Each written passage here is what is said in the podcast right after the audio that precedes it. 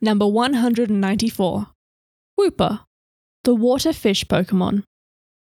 Wooper usually lives in water. However, it occasionally comes out onto land in search of food. On land, it coats its body with a gooey, toxic film. Toxic? I'm sorry, the only thing toxic here is whoever wrote that. Yeah, I choose not to believe that it's toxic, mostly because I just really want to handle this little guy. I imagine he's really small, like a tadpole or something like that. I just want to put him in a little aquarium or something. Hmm. I have to say, Wooper is my small son. It's just a little guy, you know? And it's his birthday. and it's his birthday. You wouldn't hurt a little birthday boy. Just a little birthday boy. Wooper's adorable, and I have a particular fondness for it because are you familiar with the site PokeFarm? no. So it's basically a browser based Pokemon breeding simulator that I got really into in 2018. And I do have a shiny Wooper still in my account. I managed to find it today. I spent about an hour trying to find my old username, but I did manage to find it. And it's just a little pink Wooper, and I love it. That's delightful. Pink is a great color for it because it comes back to its real world inspiration, which is the axolotl. Mmm. My word for this Pokemon is Everstone. Now, I need you to come on a journey with me because I spent a lot of time deciding on a word for Wooper and I went through maybe like three or four. So I've decided Everstone encapsulates the whole journey, but there's going to be some layers here. The reason my word is Everstone is because I think that if you catch a Wooper, the correct thing to do is to give it an Everstone and make sure that it doesn't evolve. Because Wooper is based on the axolotl, which is a type of salamander, which is really special because it doesn't actually undergo metamorphosis in most situations. It's capable of living its whole life in, I guess, what you call its like baby form or like, you know, its unmetamorphized form. Mm. And, you know, it can have babies and everything in that form.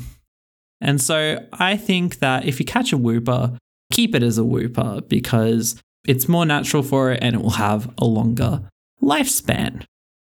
This also explains why Wooper is so cute and why axolotls are so cute because they are just big babies. They're very popular as pets and especially in Japan. So I wasn't able to find the most details about this, but in Japan, they actually call axolotls Whoopaloopas, which is delightful. Wow.